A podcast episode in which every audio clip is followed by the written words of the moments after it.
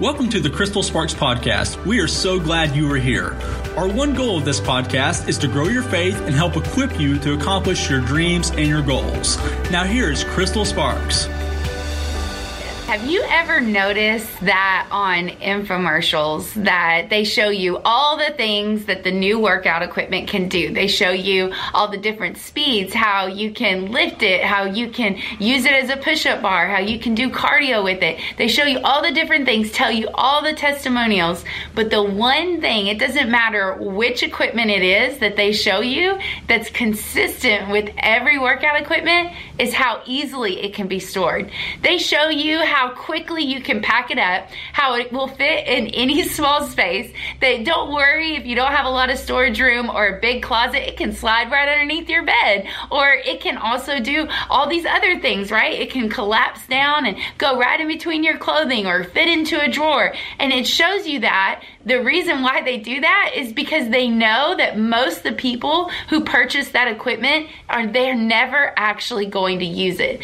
They know that statistically people are going to buy something on an impulse, they're going to shove it into a drawer, put it underneath their bed, they're going to lose the motivation or how many of you guys know that a treadmill makes a great place to hang your clothes, right? And so they know this, so they tell you because they know that even as you're watching that, you have quit in mind. And I think about this when it comes to our dreams and to our destiny. I believe that when we get to heaven, that the saddest part of getting into heaven is not going to be all the mistakes we've made because I believe that all the mistakes that we've made is covered under the blood of Jesus. I truly believe that when we get to heaven, Jesus is going to take us to a room and he's going to open up the doors and inside that room, he's going to show us everything we could have had if we would have only believed. Everything we could have had if we would have just stuck to the process. Everything that we could have had if we would have just been faithful right where we are to take the first step. And I love this in uh, 2 Corinthians chapter 6, 11 through 13 in the message translations. It says this, Dear, dear Corinthians, I can't tell you how much I long for you to enter this wide open, spacious life. We didn't fence you in. The smallness you feel comes from within you. Your lives aren't small, but you're living them in a small way. I'm speaking as plainly as I can and with great affection. Open up your lives. Live openly and expansively. See, I love this so much because he's letting them know that there's so much more in God than what they're currently experiencing. You might be just coming out of the most incredible month of your entire life, but you might be coming out of the most difficult month of your entire life. Either way, I want to announce over you that God has more for you than what you're currently experiencing. He has so much more for you. But here's the thing just like that treadmill, it works if you work it. Just like the yoga mat, it'll work if you work it. Just like those weights, they'll work if you work it. God's plan is the same way. It'll work if you begin to put it to work. It's only going to do as much for you as you give access to it. But most of us get common, uh, get complacent in the place that God never intended it for us to stay. In Hebrews 11:36 in the Amplified says this, "For you have need of steadfast patience and endurance, so that you may perform and fully accomplish the will of God, and thus receive and carry away and enjoy to the full what is promised." A few words that I want to highlight out to you here, and then I'm going to talk about the seven traits that successful people have. Are you ready? The first thing he tells us is that we're going to have to have steadfast patience. In other words, there's no drive through breakthroughs, there's no overnight successes in the kingdom of God. Moses waited 40 years in the backside of a wilderness. He delivered God's people out, and then he went back traveling around a mountain for 40 years, right? That's a long time. David had the promise of God spoken over his life, and commentaries will tell you that it was over 20 years from the time that he was anointed king to the time he actually stepped into the palace. 20 years is a long time. So I love that it says here that we have to have steadfast patience. I don't believe that we should have the kind of faith that has an expiration date. Are you willing to believe God no matter how long it takes? We've got to be more committed to the process than we are the results. The next thing it says is steadfast endurance. So not only are we going to have to be patient, but we're going to have to have endurance. Endurance simply means this, is doing the same thing over and over again, no matter what. You know, I love whenever I was training for a half marathon, the hardest part about training for the half marathon wasn't all the things that you would think, but it was building up your endurance to go that far. And it was getting up every day, going out and running and doing my miles more and more, building up my endurance. And I'll th- I like to think of our life like this that every time we keep showing up and doing the right thing, every time we get into God's Word, every time we make it a priority to go to church, every time we give God the first 10% of our income, what we're doing is we're building up that steadfast endurance. We're building it up so that way when God takes us to a further level, we'll have the strength to be able to withstand it. I love the next thing it says that that we may perform and fully accomplish the will of God. God.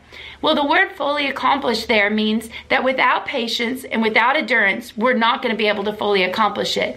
So it's about us being patient in the process, us building up our endurance, doing the same thing over and over again to get us stronger in our faith. The only way to get stronger in your prayer life is to do it regularly. The only way to get stronger in God's word is to do it regularly. Endurance is built by what we're doing daily. But it says that we might fully accomplish. I thought it was interesting recently that I read that 200 million million people in America cite that they would like to write a book, but they've never even written the first page.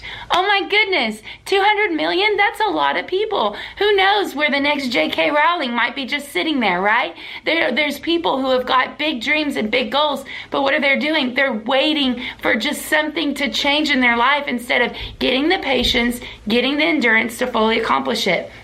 I thought this other statistic was interesting is that 63% of people in their 20s say that they would like to start a business. So they've got a dream in their heart. They've got something that God has for them, but the dream that God has on their life isn't small, but they're living it in a small way. So we're going to run over these seven things that successful people do to be successful. Are you ready? These are the same things all successful people do. I read this in Forbes and I thought it was so interesting. Number one, they're unapologetically themselves. See, you're never going to succeed at what God's called you to be if you're trying to do it like somebody else. I love this that I heard a interview with um, a famous singer, and she was saying, uh, Katy, uh, Katy Perry. Goodness, I couldn't remember her name. Katy Perry, and I love it so much because they told her in the interview. They said, "We just think that you're the next Madonna," and she said, "I'm not the next Madonna. I'm the first Katy Perry." I love that so much. What was she saying? I'm unapologetically myself. I'm not trying to be someone else. I'm not going to try to pretend to be someone else. I'm just going to be 100% who I am. Number two, successful people don't blame others. See, I think that we're never able to be victorious because we live our entire life being a victim to what other people have done to us, how other people have treated us, and what we feel like other people have stolen from us. And in doing so, you remain a victim. You cannot sit in the chair of the victim and the victor at the same time. At some point, you're going to have to decide I'm going to stop blaming other people for where I am today. Yes, the things that have have happened to me are bad, but I'm choosing to move on and taking responsibility for where I am today. That brings me to number three. They take responsibility for their happiness. In other words, they're not saying that it's the circumstances or the job that's going to make me happy. I'm responsible to be as happy as I can be today. So I'm not waiting for somebody else to do something. I'm going to be happy today, regardless of what happens to me. What would happen if we began to live our lives that way? Number four, they have a gratitude practice every single day. I talk about this a lot, but one of the things that I do is I have a gratitude journal by my bed and I write down every night the things that I'm thankful for. And you know what that does? It resets your brain at the end of the day to think about the things that you did right versus the things that you did wrong. And in doing so, you go to bed feeling encouraged and excited about what's ahead. Number five, they live their lives outside of their comfort zone. Oh my goodness. Like most people just live inside of what's comfortable, what's easy, what's convenient. And here's the thing is that you're never going to be successful if you only do the things that are comfortable and easy. You're going to begin to be successful when you begin to do the hard things first. So whatever is the hardest thing, do that and you'll start making progress. Number 6, they have a spiritual practice such as prayer or meditation that they do daily. Friends, let me tell you, there's no greater thing for you to do than to begin to connect with God through daily prayer. Taking that time, it might be 5 minutes, it might be on your drive to work, it might be while you're in the shower, but just taking just a few minutes to just pray and ask God, taking that time to listen to what God's saying, but then also making your request known to Him. Number seven, the final thing that they do is they have clear goals and objectives. Whenever you get into your car, for you to be able to get to where you're going successfully, you have to first define where it is that you're going. I never got somewhere accidentally driving there, right? I knew clearly what the end goal was. I knew clearly where I was going, so therefore I knew the turns to make.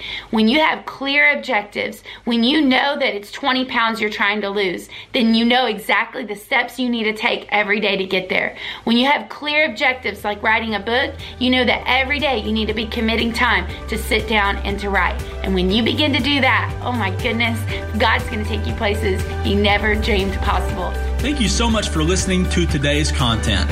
If you would like to further connect with Crystal, text the keyword Crystal to 33733 and follow the prompts. We are so thankful you are a part of our community. Let's do something awesome for God this week.